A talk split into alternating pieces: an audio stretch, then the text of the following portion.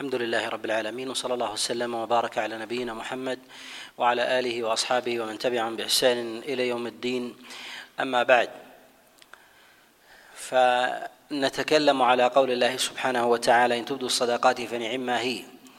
وهذه الآية قد اختلف في سبب في سبب نزولها وذلك في أقوال عدة إلا أنه لا يثبت عن رسول الله صلى الله عليه وسلم شيء من ذلك. لا يثبت عن النبي عليه الصلاة والسلام في سبب هذا النزول شيء من هذا ولا كذلك أيضا عن أحد من أصحاب رسول الله صلى الله عليه وسلم. ومعلوم أن الأحاديث الموقوفة على الصحابة في أسباب النزول أنها تأخذ حكم الرفع. وقد نص على هذا غير واحد من الأئمة كالحاكم رحمه الله في كتابه المستدرك وكذلك أيضا في معرفة علوم الحديث. إلا أن القول في هذا فيما جاء عن الصحابة عليهم رضوان الله منهم من قال ان منهم من قال إن كل قول يأتي عن الصحابي في تفسير آية فيأخذ حكم الرفع سواء كان في أسباب النزول أو كان في غيره. ومنهم من قال إن الأقوال التي تأتي عن الصحابة عليهم رضوان الله لا تأخذ حكم الرفع إلا إذا كانت في أسباب النزول. قالوا وذلك ان إن أسباب النزول ولو لم ترفع إلى رسول الله صلى الله عليه وسلم إلا أنها تحكي حالا وحكاية الحال رفع. وحكاية الحال رفع وذلك أن سبب النزول ثمة منزل ومنزل عليه والمنزل هو الله سبحانه وتعالى والمنزل هو القرآن. فإذا قيل أنها نزلت في كذا جاء عن الصحابة فالمراد بذلك أنها نزلت على من؟ على رسول الله صلى الله عليه وسلم. وقد حكى الحاكم رحمه الله اتفاق العلماء على أن أسباب النزول إذا جاءت موقوفة على صحابي فهي فهي مرفوعة فهي مرفوعة وثمة قول لبعضهم وهو قول أيضا آه، قد أشار إليه الحاكم رحمه الله إلى أن كل قول جاء عن الصحابة عليهم رضوان الله تعالى فيأخذ حكم الرفع. ويستدلون لهذا بجملة من الأدلة منها أن الله سبحانه وتعالى أمر نبيه صلى الله عليه وسلم ببيان القرآن وتأويله للصحابة فكان تأويل النبي عليه الصلاة والسلام على أحوال. إما سكت عليه الصلاة والسلام بما علم من حالهم أنهم فهموه فهذا إقرار. فيكون حينئذ فيكون فيكون حينئذ ما جاء عن الصحابة عليهم رضوان الله تعالى من قول في التفسير له حكم الرفع. ومنها ما يقوله النبي صلى الله عليه وسلم للصحابة من بيان معاني القرآن ثم ينقلونه هم بأقوالهم من غير رفع فهذا أيضا يأخذ حكم الرفع. وذلك أنه بالصبر أن الأقوال التي تأتي عن الصحابة عليهم رضوان الله في تفسير القرآن نجد أنها من اختلاف التنوع إلى التضاد إلا إلا فيما يتعلق بمسائل الأحكام إلا ما يتعلق مسائل الأحكام وآيات الأحكام وهي التي معنا فإنه يرد في ذلك فإنه يرد في ذلك اختلاف تضاد لا اختلاف لا اختلاف تنوع. وهذا لمن نظر ذلك وتأمله يجد أن هذا أن هذا هو الظاهر من كلام الله سبحانه وتعالى. فالله عز وجل أمر رسوله صلى الله عليه وسلم ببيان القرآن فإذا ألقى القرآن جمله ألقى القرآن جملة من غير بيان فعلم أنهم فهموا الخطاب فبيان القرآن كاف في إقرار ما لديهم وإذا زاد النبي عليه الصلاة والسلام من ذلك بيانا فيكون كذلك سواء نسبوه أو لم ينسبوه فهو فهو مرفوع. وما يقولونه كذلك من غير نسبة للنبي عليه الصلاة والسلام فياخذ فيدخل في دائرة الإقرار. على هذا نقول إنه لم يثبت عن الصحابة عليهم رضوان الله شيء في سبب نزول هذه الآية. وما جاء في هذا فهي ضعيفة سواء كان المرفوع أو الموقوف. سواء كان المرفوع أو الموقوف. وقد جاء في ذلك سببان. السبب الأول أن النبي صلى الله عليه وسلم نهى الصحابة عن الصدقة على المشركين. فيروى في هذا حديث أن النبي صلى الله عليه وسلم قال لا تتصدقوا إلا على أهل على أهل دينكم. وهذا الحديث لا يثبت عن النبي صلى الله عليه وسلم. قالوا فأنزل الله عز وجل على نبيه عليه الصلاة والسلام هذه الآية والآية التي تليها في بيان النفقة النفقة على المشركين وأن المشركين الله جل وعلا هو الذي يتولى هدايتهم وأما بالنسبة للناس فهم مكلفون بالإنفاق فهم مكلفون بالإنفاق. السبب الثاني من أسباب النزول في هذا أن المسلمين لما أغدق الله عز وجل عليهم من المال سواء كان من الغنائم أو ما كان من كسب أيديهم من كسب أيديهم من تجارة أو زراعة أو ماشية أو غير ذلك آتاهم الله عز وجل من المال فوجدوا في أنفسهم حرجا من النفقة على أقربائهم من المشركين من المشركين. فأنزل الله سبحانه وتعالى هذه هذه الآية. وهذه أيضا لا يثبت في هذا شيء عن النبي عليه الصلاة والسلام إلا أن سياق هذه الآية والآية التي تليها تدل على هذا الأمر. وذلك أن الله سبحانه وتعالى بين حال الصدقة وصفة المتصدقين من جهة الإعلان والإصرار. ثم ذكر الله سبحانه وتعالى قوله جل وعلا ليس عليك هداهم. ليس عليك هداهم يعني هؤلاء الذي تنفق تنفق عليهم.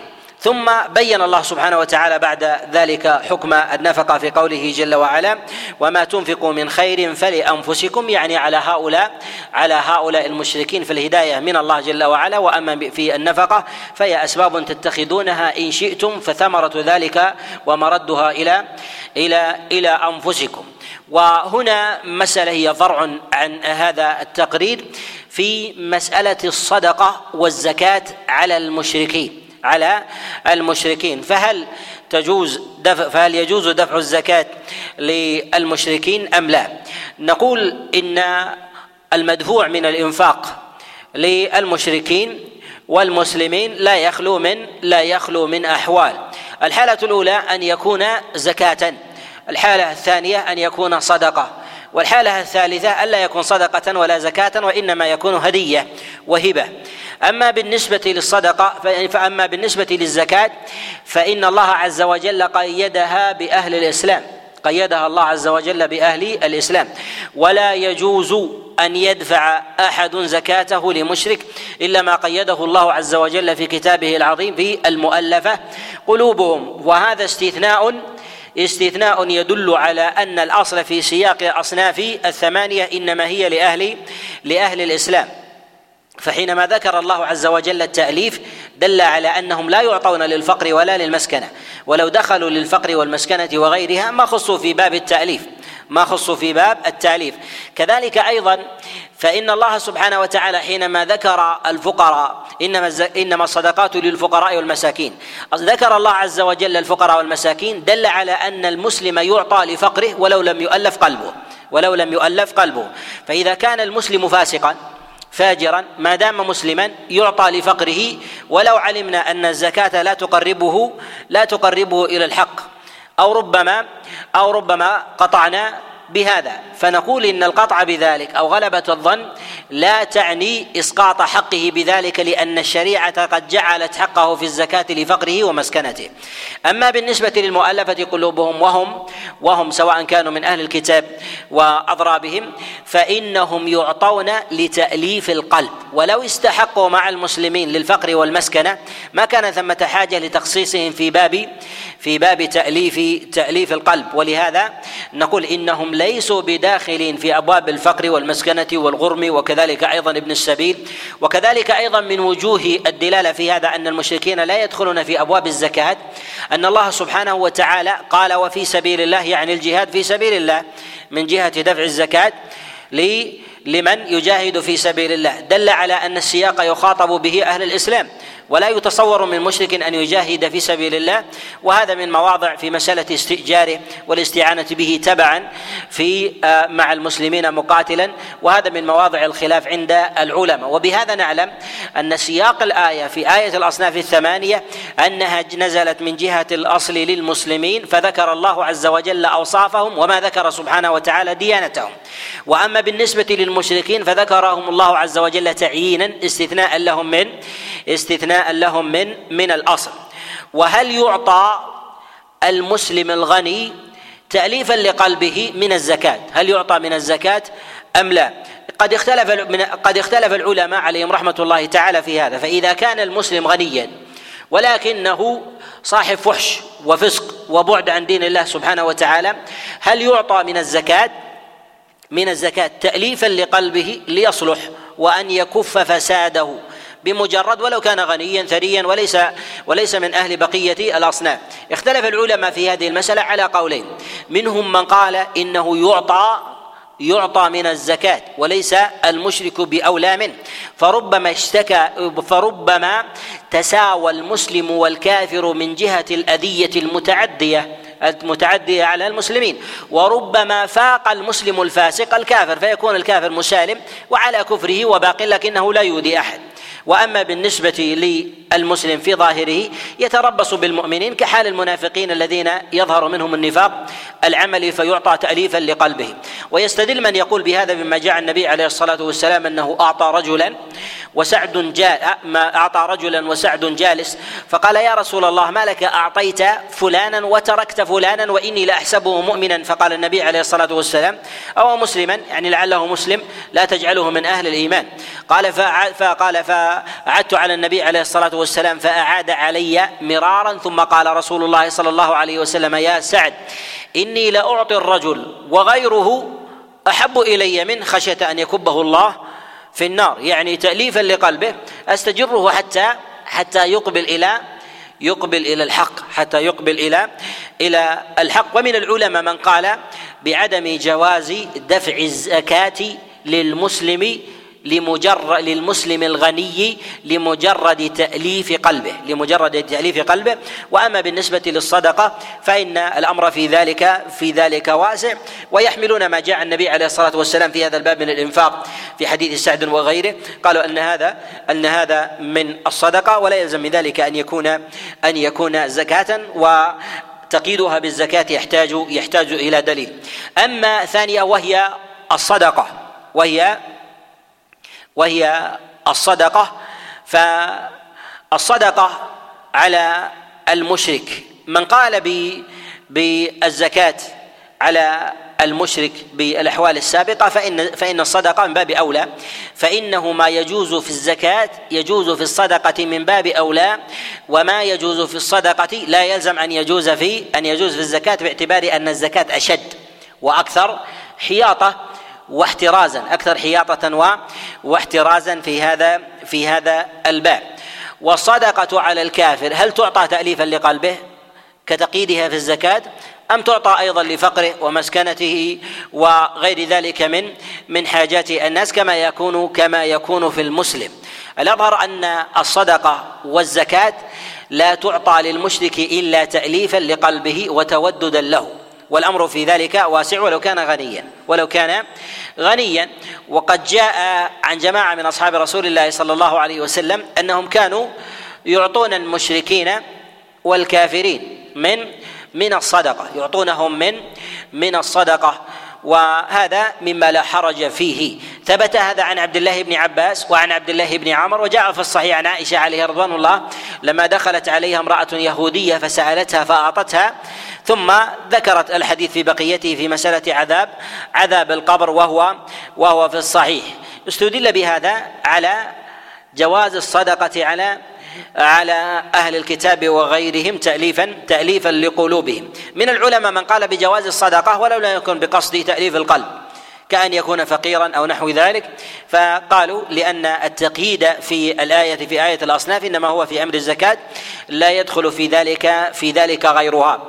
ومن أجاز ذلك في الصدقة فإنه يجيزها في الحالة الثالثة وهي مسألة الهبة والهدية وغير ذلك فيقول إنه يجوز للإنسان أن يعطي كافرا هدية ولو لم يكن تاليفا لقلبه إذا جاز هذا في الصدقة عنده فيجوز في باب الهدية من باب من باب أولى. نقول إن الأدلة التي وردت عن السلف في الهدية للكافر هذه لأن أصل الهدية تأليف للقلب. لأن أصل الهدية تأليف للقلب ولو لم ينص على هذا.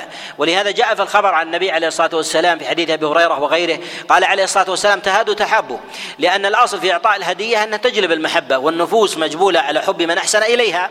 فإذا أعطيت أحدا هدية أو جاء عن السلف أو عن النبي عليه الصلاة والسلام في مسألة الهدية للكافر لأن التعليل في ذلك ظاهر فلا يحتاج إلى أن ينص أن ينص عليه. ولهذا نقول إن أكثر العلل في الشريعة لا ينص عليها لظهورها وجلائها في في عقل الإنسان وهذا أمر معلوم وهذا أمر معلوم في مساله في مسألة الهدية.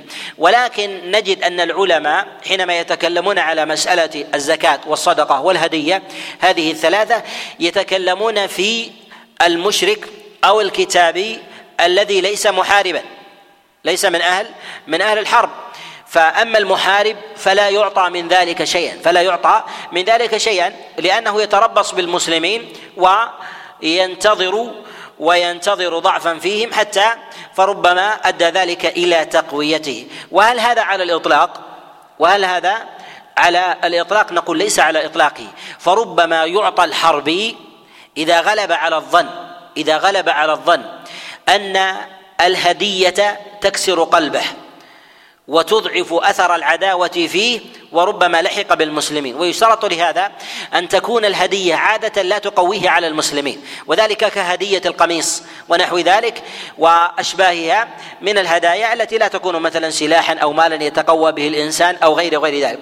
والدليل على هذا أن عمر بن الخطاب عليه رضوان الله تعالى بعث إلى أخيه بمكة وكانت زمن حرب كانت زمن حرب بعث إليه قميصا. ولهذا نقول أنه ربما يجوز للإنسان أن أن يهدي هدية لكافر حربي إذا غلب على ظنه تأليف قلبه بذلك. ولكن نقول إن الهدية للحربي في باب التأليف أضيق من غيره من أهل الذمة والعهد وغيرهم. نقول هو باب ضيق ويدخل في هذا من عرف الإنسان بعينه. أو عرف مدخلا عليه مثلا للحاجة لحاجته وفقره أو مثلا لكسر شره ودفعها فهذا من الأمور التي تقدر بقدرها والأصل أن الحربي لا لا يعطى من المال لا يعطى من المال في جميع هذه الأحوال في جميع هذه الأحوال الأحوال الثلاثة. وهنا في قول الله سبحانه وتعالى إن تؤدوا الصدقات فنعما هي. هذا في مسألة آه، الصدقات. هل هي في الفرض أو النفل؟ ذكر الله سبحانه وتعالى مسألة الإصرار والعلانية. إن تبدوا الصدقات الابداء هو من العلانية وإن تخفوها المراد بذلك كما في ظاهره والاصرار فهل هذا في سائر أنواع الصدقات؟ نقول قد اختلف العلماء عليهم رحمة الله تعالى في هذه الآية. هل المراد بذلك الصدقات هنا هي النوافل؟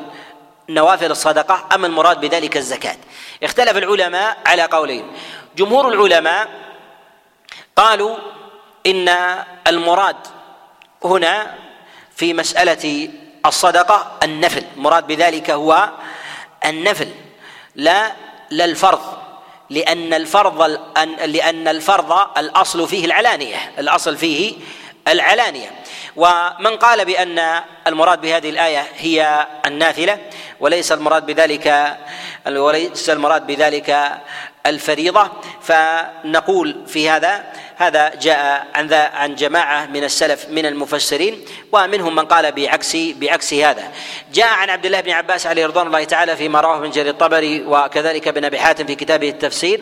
من حديث علي بن أبي طلحة أن عبد الله بن عباس تلا قول الله جل وعلا ان ان تبدوا الصدقات فنعما هي وإن تخفوها وتؤتوها الفقراء. ذكر قول ذكر قال إن صدقة النفل إن صدقة النفل علانيتها سرها أفضل من علانيتها بسبعين ضعفا بسبعين ضعف.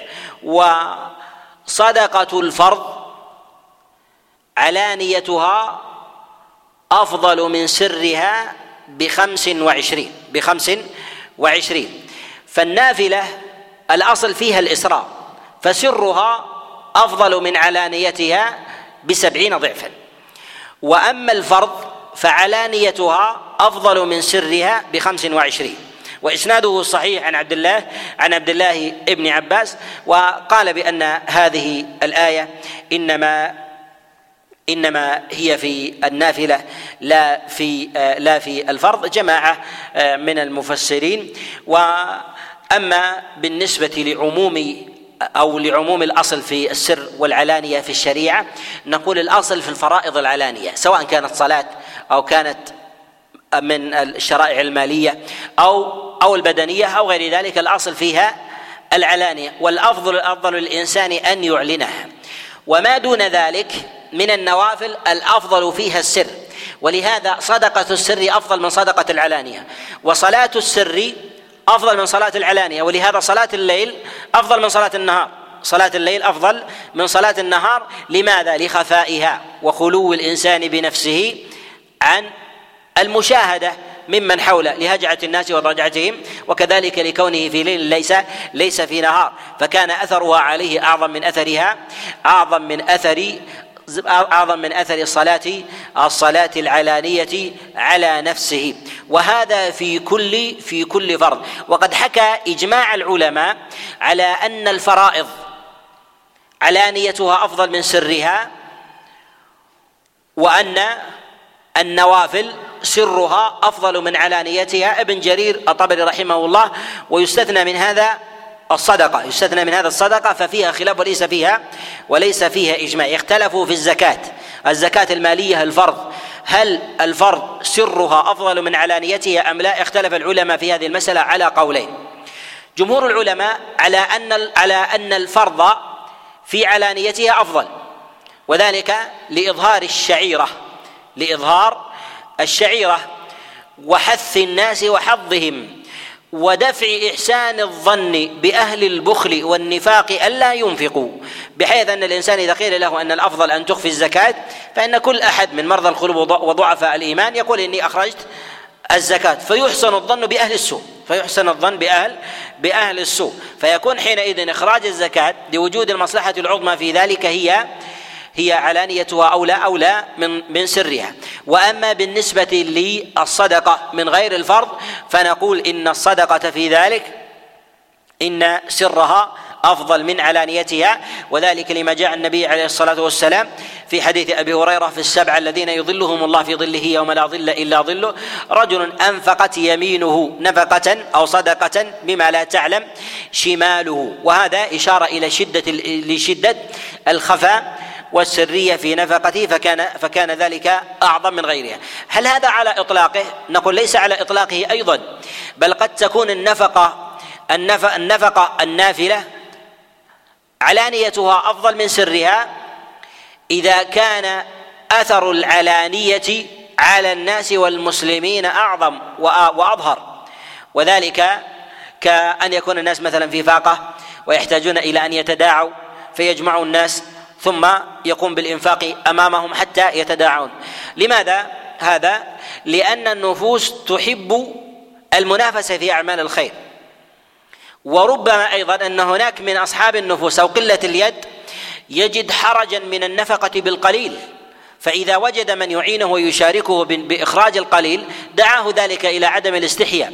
فإن النفوس تنفر من الانفراد بالعمل وتحب و لا تستوحش بامر أمر الجماعة. ولهذا جاء في الصحيح في صحيح مسلم وغيره من حديث المنذر بن جرير عن أبيه أن النبي صلى الله عليه وسلم لما جاءوا اقوام مجتابي النمار من مضر قام النبي عليه الصلاة والسلام فخطب الناس يعني ثم حثهم على الصدقة. فجاء رجل بشيء من الصدقة تقله يده ثم وضعها ثم جاء هذا بمده وهذا بصاعه حتى تهلل وجه رسول الله صلى الله عليه وسلم ثم قال النبي عليه الصلاة والسلام من سن في الإسلام سنة حسنة فله أجرها وأجر من عمل بها إلى قيام الساعة. وهذا فيه إشارة إلى علانية الرجل إلى علانية الرجل.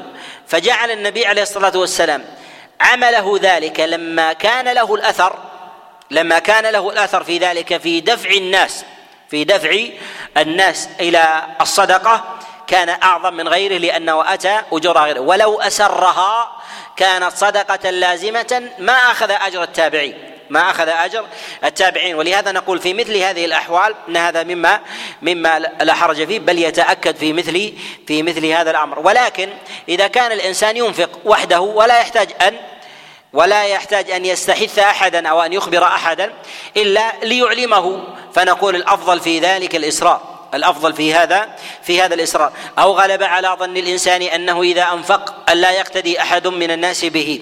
فالأفضل في حقه أن يسر بصدقته وذلك لأمور. منها أن هذا أدفع للرياء وحب العجب وكذلك أيضا الإخلاص.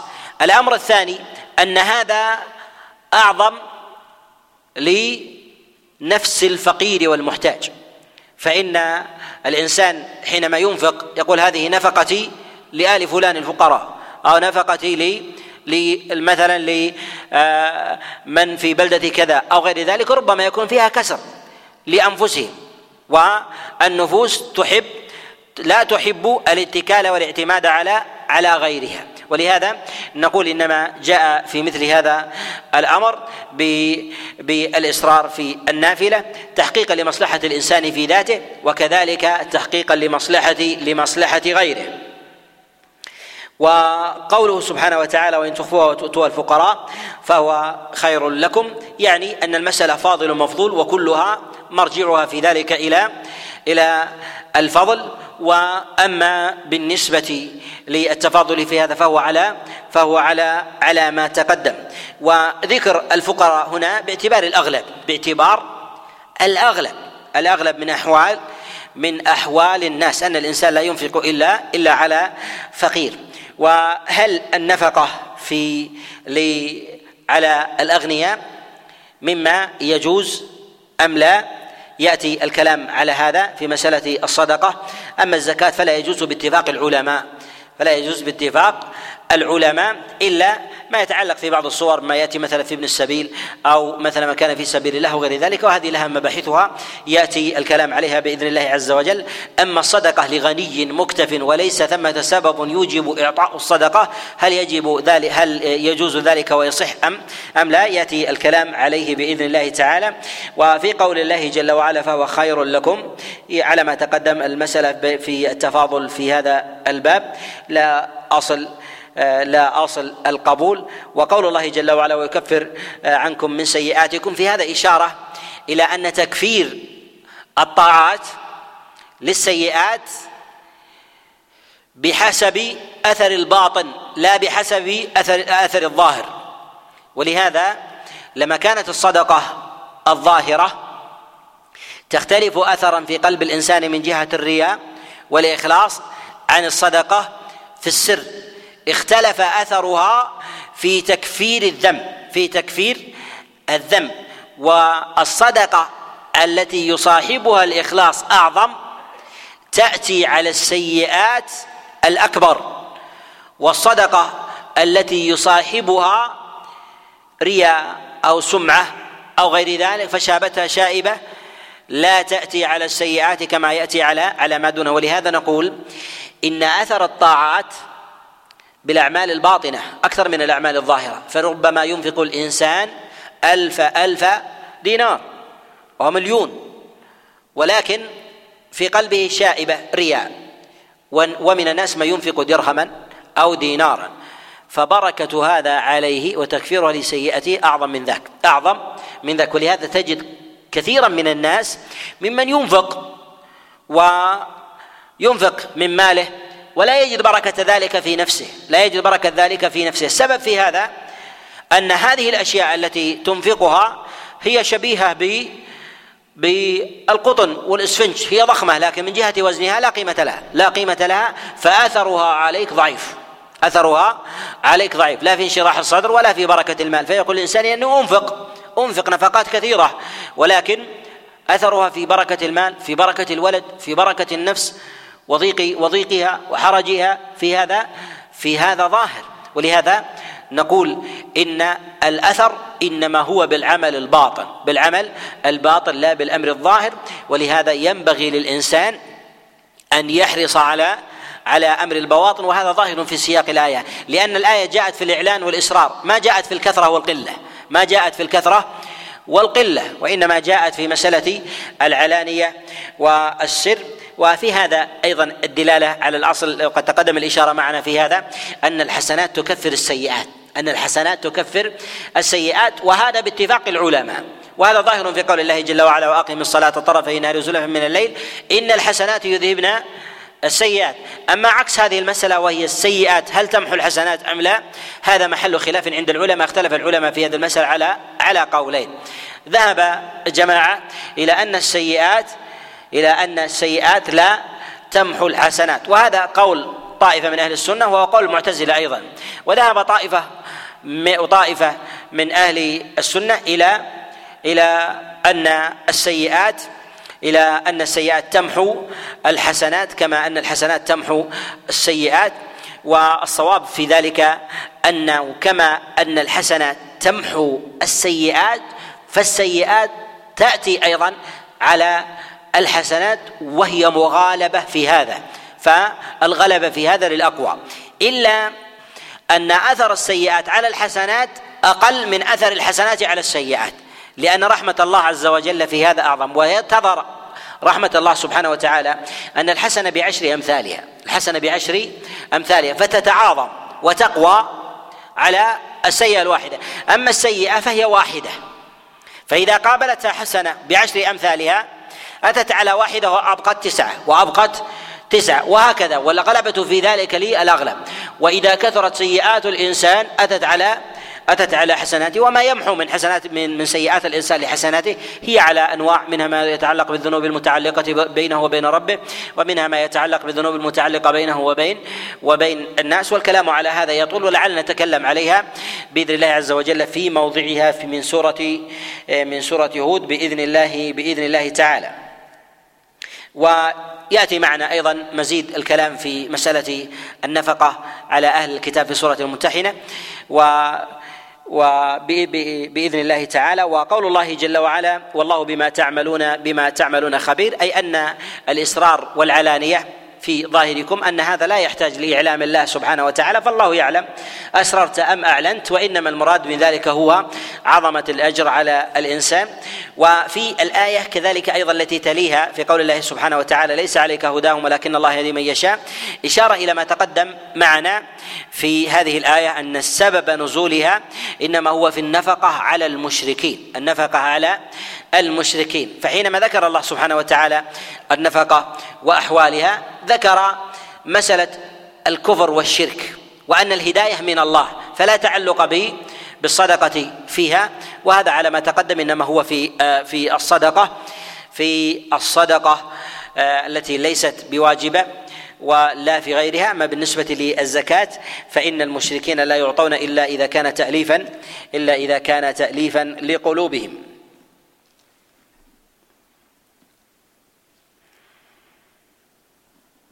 أيضا في قول الله سبحانه وتعالى للفقراء الذين أحصروا في سبيل الله. في هذه الآية للفقراء الذين أحصروا في سبيل الله نزلت في المهاجرين الذين هاجروا مع رسول الله صلى الله عليه وسلم من قريش إلى المدينة. وإنما سموا بمحصرين لأن هجرتهم منعتهم من من العمل. وذلك في صور منها أنهم تركوا أموالهم ورؤوس أموالهم في مكة وليس لديهم من ما يقدرون عليه فأشبه حال المحصرين. فتركوا إذا كانوا أهل ماشية أو أهل مال من ذهب أو تجارة أو غير ذلك في في مكة ولم يكن لديهم لديهم شيء. وهذا وهذا يشبه حاله حال المحصر عن العمل. وكذلك أيضا أن المهاجرين الذين كانوا في مكة فقدموا إلى المدينة مع رسول الله صلى الله عليه وسلم لا يستطيعون الخروج منها خوفا من المشركين. خوفا من المشركين لماذا؟ لأنهم فروا منهم وما علم بهم المشركون. فما كانوا يأذنوا للمهاجرين أن يخرجوا من مكة إلى المدينة. فلزم ذلك أن يبقوا في المدينة وأن لا يخرجوا إلى أطرافها. فلا يستطيعون أن يخرجوا لرعي الماشية وتربيتها في أطراف المدينة. خوفا من أن يأتيهم متربص من المشركين. ولا يستطيعوا أيضا أن يرتحلوا إلى إلى الشام أو يرتحلوا إلى اليمن للتجارة. خوفا من المشركين. ولو كانوا من أهل المدينة ما كان لكفار قريش عليهم مدخلا. فهم يذهبون في بساتينهم ورعي ماشيتهم من إبل وغنم وبقر ويذهبون أيضا إلى التجارة إلى الشام.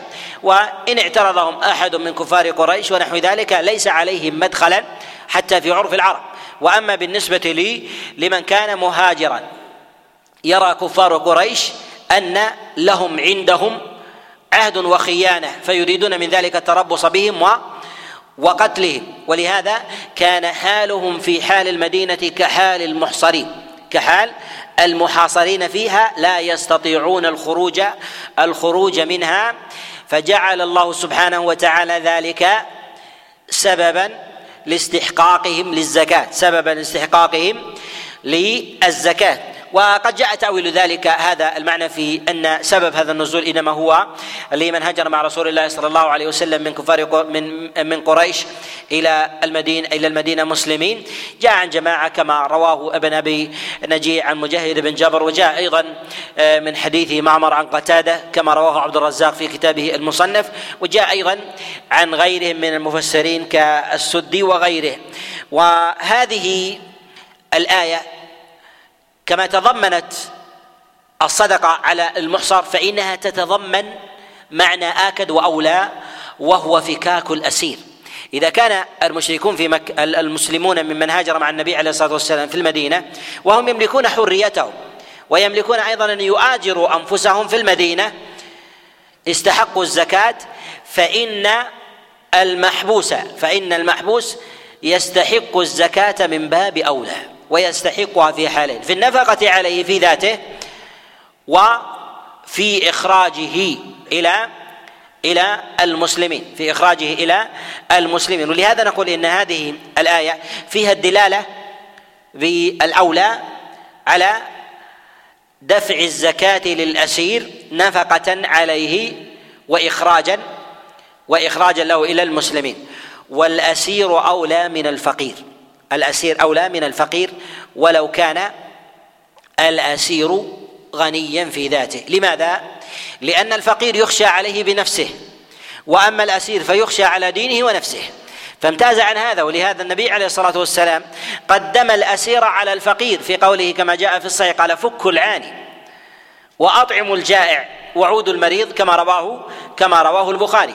فهذا تقديم للأسير والعاني بذلك هو الأسير ولهذا العلماء عليهم رحمة الله يوجبون دفع المال لإخراج الأسير من جميع مصارفه سواء كان ذلك من الزكاة أو كان ذلك من الصدقة أو كان ذلك من من أموال الأوقاف أو كان ذلك من أموال الأوقاف وهو أحق من جميع مصارف مصارف مصارف الوقت باعتبار باعتبار حفظ الدم وحفظ الدين وكذلك أيضا حتى لا تكسر شوكة المسلمين فلا يكون الأسرى في كل مكان للمسلمين فتسقط من ذلك هيبتهم ومنزلتهم. وفي هذا من حفظ الدين وحفظ الدنيا وحفظ الأنفس والعقول والأعراض وغير ذلك ويعظم ذلك بعظمة حال الأسير. فالاثنين أعظم من الثلاثة والثلاثة أعظم من الاثنين.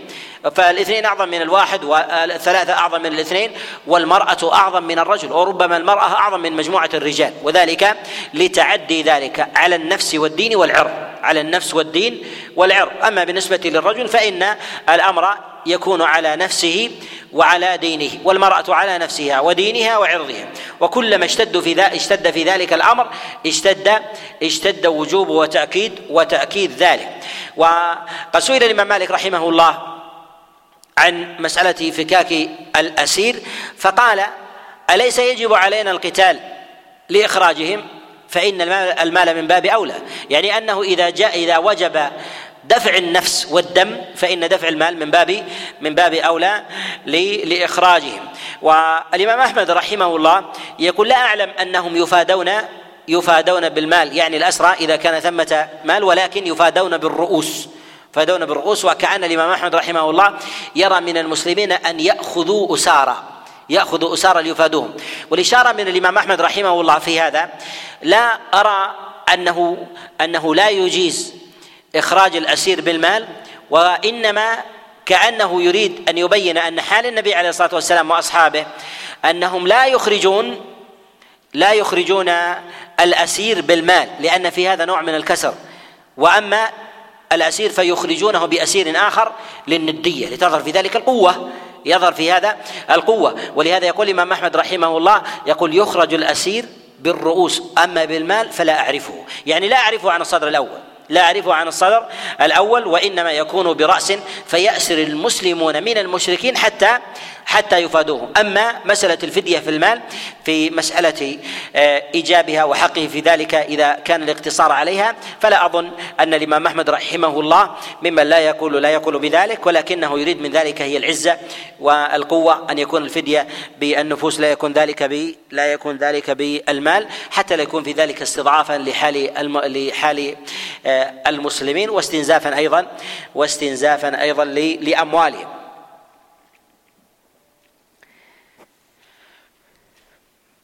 وفي قول الله سبحانه وتعالى للفقراء الذين أحصروا في سبيل الله.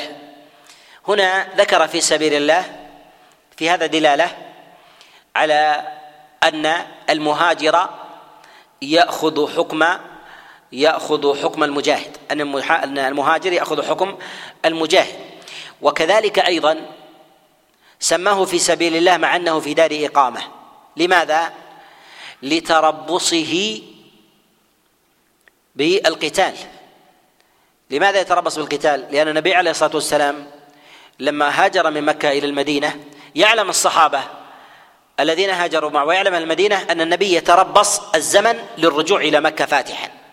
فهؤلاء قدموا مع النبي عليه الصلاة والسلام فحبسوا أنفسهم تربصا وانتظارا من داعي النفير. ولهذا نقول الذي يتربص بنفسه يتربص بنفسه منتظرا للنفير فإنه من أهل الزكاة ولو كان قادرا على التكسب والعمل. ولو كان قادرا على التكسب على التكسب والعمل. ولهذا قد حمل بعض العلماء الإحصار المراد بذلك التربص بأنفسهم أي أنهم فرضوا على نفسهم من ذلك حصارا يتربصون. لماذا؟ لأن الإنسان إذا في الدنيا زرع البساتين ووضع الماشية منعته من الانتظار. ربما يأتي داعي النفير بعد شهر ماذا يفعل بزرعه؟ وماذا يفعل بماشيته؟ ماذا يفعل بتجارة الذي ذهب إلى الشام وتأتي ونحو ذلك؟ هذا يعطل تربصه في هذا ولهذا نقول إذا وجد من المسلمين من يتربص بنفسه نفيرا أو دعوة فإنه يكون من أهل الزكاة ولو كان قادرا على ولو كان قادرا على العمل. قد نص على هذا جماعة كما رواه عبد الرزاق في كتاب المصنف عن معمر عن قتادة أنه قال قال يتربصون بأنفسهم الغزو. يعني ينتظرون بأنفسهم الغزو مع رسول الله صلى الله عليه وسلم. وفي هذا أيضا إشارة إلى أن من وجد مانعا له عن العمل أو التكسب. وجد مانعا له عن العمل والتكسب. ولو كان مقتدرا في ذاته فإنه يكون من أهل من أهل الزكاة. من أهل الزكاة. كحال الإنسان الذي مثلا منع من العمل أو نحو ذلك لأي سبب من من الأسباب فيقال إنه يعطى يعطى من من الزكاة ويستثنى من هذا الذي يتعمل الذي يتعمد عدم العمل وهو قادر في ذلك وهو قادر على هذا وأسباب العمل موجودة فلا يعطى من الزكاة لأن هذا يعينه على التواكل على على غيره. بخلاف الذي هو قادر على العمل قادر على العمل ولكن أسباب العمل معدومة. أسباب العمل معدومة. فيعطى من الزكاة ولو كان قادرا. لأنه ما اجتمعت الأركان في هذا. وذلك لعدم وجود الأسباب. وذلك مثلا قياسا على حال الصحابة عليهم رضوان الله. الصحابة جاءوا افرادا جلهم رجال إلى المدينة. ولو أرادوا أن يؤاجروا أنفسهم من أهل المدينة المدينة لا لا تستطيع أن تؤاجر هذا العدد الذين جاءوا. فاحتاجوا إلى إلى المقاسمة في في جانب المال. فقاسم في جانب في جانب المال. كأن يكون في بلد كثرة أو نحو ذلك ولا ولا يجدون من ذلك عملا. ولو كانوا قادرين فيعطون من هذا. وهذا جاء في قول الله سبحانه وتعالى الذين في أموالهم حق معلوم للسائل والمحروم. جاء عن عائشة عليه رضوان الله قالت هو الرجل المحارف الذي لا يجد ما يتكسب به. لديه قدرة بدنية لكن لا يجد ما يتكسب به إما فرصة عمل أو آلة عمل. كأن يجد الفرصة لكن ما يجد الآلة. مثلا يجد فرصة مثلا بالحفر لكنه ما يجد آلة يحفر. ليس لديه قدرة مالية. أو لا يجد مثلا دابة يرتحل بها أو يؤاجرها في النقل أو نحو ذلك ولكن لديه قدرة من جهة بدنه. ولكن تعطل وصوله إلى العمل فيعطى فيعطى من الزكاة في هذا وهو من أهله كما جاء في حديث عائشة ويأتي مزيد كلام على هذا بإذن الله عز وجل في في موضعه. وهنا في قول الله سبحانه وتعالى لا يستطيعون ضربا في الأرض يحسبهم الجاهل أغنياء من التعفف. في هذا جملة من الأحكام منها في قول الله جل وعلا يحسبهم الجاهل أغنياء. ان أنه يستحب للإنسان أن يسأل عن حال عن حال الفقير الذي يتستر بفقره ويظهر غناه تعففا. وأنه أولى أولى من غيره. أولى أولى من غيره بالمال. أولى من غيره بالمال. لأن السائل يجد معطيا. ومن لا يسأل ومع ذلك يظهر ويظهر من ذلك الغنى فإن الناس لا يجدون سبيلا إليه. أما الناس لا يجدون سبيلا إليه. ولهذا قال يحسبهم الجاهل أغنياء. والسبب في ذلك من التعفف ولكن قوله سبحانه وتعالى هنا تعرفهم بسيماهم هل السيمة كافية في إعطاء الزكاة؟ أن الإنسان يرى حاله حال إنسان الفقير فهل يعطيه من الزكاة لمجرد ظاهره أم لا؟ لمجرد ظاهره أم لا؟ نقول نعم يعطيه إذا ظهر من حاله الفقر ولو لم يسأل ولكن هنا مسألة عكس هذا إذا سأل وحاله الغنى فهل يعطى أم لا؟ إذا سأل وحاله الغنى. الأولى إذا كان فقيرا إذا كان فقيرا ولم يسأل. ولكن إذا سأل وحاله الغنى فهل يعطى من ذلك أم لا؟ نقول يعطى من ذلك وينبه أنها لا تحل للغني. والدليل على هذا أنه لما جاء رجل النبي عليه الصلاة والسلام وهو شديد فقال النبي عليه الصلاة والسلام إن شئت أعطيتك إلا أنها لا تحل لغني. ولا ذي مرة قوي.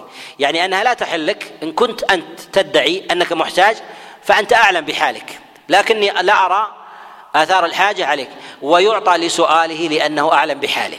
ويعطى لسؤاله لأنه أعلم أعلم بحاله. ولهذا جعل الله سبحانه وتعالى حقا للسائل لمجرد سؤاله لقول الله جل وعلا والذين في أموالهم حق معلوم للسائل والمحروم. فمجرد السؤال يستحق العطاء يستحق العطاء. وإذا كان يظهر منه الفقر فيعطيه ولا يسأله ولا ينبهه. وإذا يظهر من حاله الغنى يعطيه وينبهه أنها لا تحل له وهو خصيم نفسه ويحاسب على ذلك. وهو خصيم نفسه ويحاسب ويحاسب على هذا. لأن من الناس من يحتاج المال لا لفقره لا لفقره ربما يؤتى لغرم. أو ربما يؤتى لأنه ابن سبيل وهو غني في بلده مقتدر فيظهر من ملبسه أو مركبه لأن قطع به السبيل فيعطى فيعطى من المال وينبه بمثل هذا الأمر كما نبه النبي صلى الله عليه وسلم ذلك ذلك الرجل. وهل يعطى الغني من الصدقة؟ هذا في مسألة الزكاة في مسألة الاحتياط. أما الصدقة هل يعطى الغني من الصدقة أم لا؟ وهل يجوز له له أخذها؟ قد ذكر بعض العلماء الاتفاق على أن الغني لا حرج من أخذه الصدقة إلا أن الأفضل أن تكون للفقير وأن الصدقة تختلف من يسرها عن عن الزكاة. وقد حكى الاتفاق وقد حكى الاتفاق النووي رحمه الله على إجماع العلماء على أن دفع الزكاة للغني أن هذا وأخذه لها أن هذا ليس بحرام أن هذا ليس ليس بحرام والأولى أن يدفعها للفقير. أما الزكاة فتحرم عليه أما الزكاة فتحرم تحرم عليه.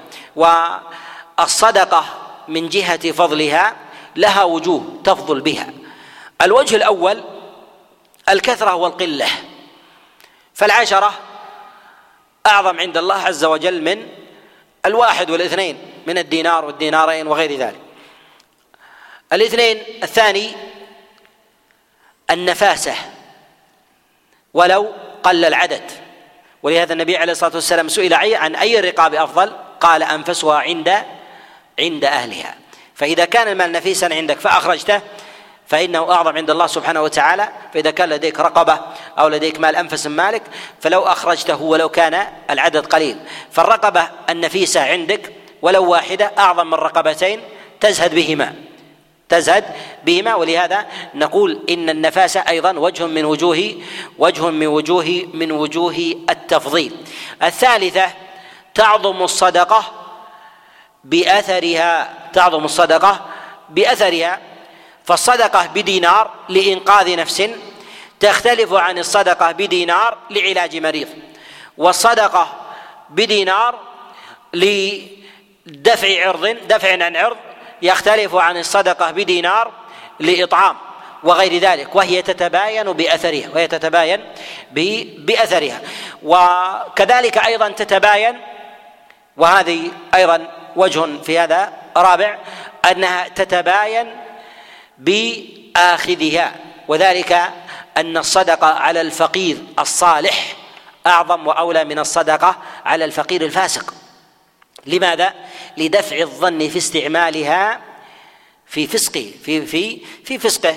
أن يعطى الإنسان مثلا هو فقير ويعطى مال ولكن يخشى أن يستعملها في سكر فيسكر أو يستعملها مثلا في فحش أو غير ذلك. ولكن نقول إنه إذا اجتمع في هذا أوصاف الحاجة التي يضعها ويتحقق فيها المقصد الشرعي فهو أفضل من غيره. فمن اجتمع فيه الفقر والمسكنة والغرم والرقبة كان في سبيل الله فإنه أولى ممن اجتمع فيه بعضها أولى ممن اجتمع فيه اجتمع فيه بعضها. ولهذا نقول المجاهد الفقير الغارم وكان أيضا في سبيل الله فإنه أولى من الفقير المجرد أولى من الفقير من الفقير المجرد. والفقير أولى من المسكين لأن الفقر في ذلك في ذلك أشد. ولو كانوا من أهل الزكاة جميعا ولو كان من أهل الزكاة الزكاة جميعا. وهذا من وجوه التفضيل للصدقة. وفي قوله هنا لا يسألون الناس إلحافا لا يسألون الناس. في هذا إشارة إلى فضلهم. في, في هذا إشارة إلى فضلهم. ولو كانوا في بلد غربة ولو كانوا في بلد في بلد غربة. الإنسان في بلده في قريته في أهله يستحي من السؤال. وإذا كان مغتربا يقل يقل في ذلك حياء المغترب في بلد يغترب فيها من جهة قوله وفعله وملبسه وكلامه وغير ذلك. ومع ذلك كان هؤلاء المهاجرون يأتون إلى المدينة ويتعففون أيضا عن السؤال بل ويظهرون ويظهرون من ذلك الغنى في هذا أن هذا من كمال من كمال الأخلاق ومن شيم أيضا ومن شيم أهل العدالة من الرجال. وقول هنا لا يسألون الناس إلحافا هنا مسألة في قوله تعرفهم بسيماهم لا يسألون الناس إلحافا هم يتعففون عن الصدقة والزكاة. إذا علمنا أن الفقير يظهر الغنى والاكتفاء وهو فقير. وإذا قلت إن هذه زكاة ما قبلها أو قلت إنها صدقة ما قبلها ولو قلت هدية قبلها فهل يجوز أن تدفع المال له وهو زكاة ولا تسميه زكاة؟ نقول قد تكون الهدية أعظم من الزكاة والصدقة. لماذا؟ الهدية مثلا للرسول صلى الله عليه وسلم أعظم أم الصدقة والزكاة؟ الهدية. لماذا؟ لأن النبي عليه الصلاة والسلام لا يقبل الصدقة. لا يقبل النبي عليه الصلاة والسلام الصدقة وقد حرمها الله سبحانه وتعالى عليه عليه الصلاة والسلام. ولهذا نقول من امتنع من أخذ الزكاة وهو من أهلها فإذا قدر الإنسان أن يعطيه هدية فأثرها عليه أعظم من لو أعطاها زكاة. وإذا كانت الزكاة أو لا يستطيع أن يوصل زكاته إلى محتاج إلا بتسميتها هدية ويبطن نية الزكاة صح منه ذلك. صح صح منه ذلك لأن المقصد الشرعي لا يتحقق بهذا إلا إلا بمثل بمثل هذا الأمر بسد حاجة بسد حاجة المحتاج وقضاء حاجته وهذا مما لا حرج لا حرج فيه حفظا لكرامة الإنسان وكذلك أيضا دفعا دفعا لحاجته. وكذلك أيضا فإن الصدقة على الفقراء والمحتاجين والمعوزين من الأقربين أفضل من غيره. ولكن اختلف في الهدية والصدقة. هل أفضل في الهدية إلى على الأقرب؟ أفضل من الصدقة على الأبعد؟ ظاهر الدليل أن الهدية على الأقرب أفضل من الصدقة على الأبعد. أفضل من الصدقة للأبعد. وهذا جاء عن النبي عليه الصلاة والسلام في الخادم لما قال النبي عليه الصلاة والسلام هلا جعلتها في في أخوالك؟ أو قال اجعلها في في أخوالك. لما اعتقه قال لو جعلتها لو جعلتها في أخوالك. وهذا إشارة إلى أنهم أن الهدية للأخوال أفضل من العتق وهذا صدقه على على المعتق. فنقول إن الإنسان لو أهدى مالا أو أهدى هدية من متاع إلى قريب إلى خال أو عم أو غير ذلك فهذا أفضل من أن يتصدق صدقة على الأبعدين. لماذا؟ لأن الشريعة تنظر إلى الغايات. الشريعة تنظر إلى الغايات. وتحقق المقاصد الشرعية في الأقربين ولو كانت هدية لماذا؟ لأن هدية على الأقرب صدقة وصلة. صدقة وصلة. وفيها صلة رحم وتحقق ما هو أعظم من ذلك. ومعلوم منزلة الرحم بخلاف الأبعد. فهي صدقة ولا يتحقق فيها الصلة. وفي قول الله سبحانه وتعالى وما تنفقوا من خير فإن الله فإن الله به عليم. يعني يعلمه الله سبحانه وتعالى ويحصيه لعباده. أظهر الإنسان ذلك أو أسره أسأل الله سبحانه وتعالى لي ولكم التوفيق والسداد. وأسأله جل وعلا أن ينفعنا بما سمعنا وأن يعلمنا ما جهلنا إنه ولي ذلك والقادر عليه وصلى الله وسلم وبارك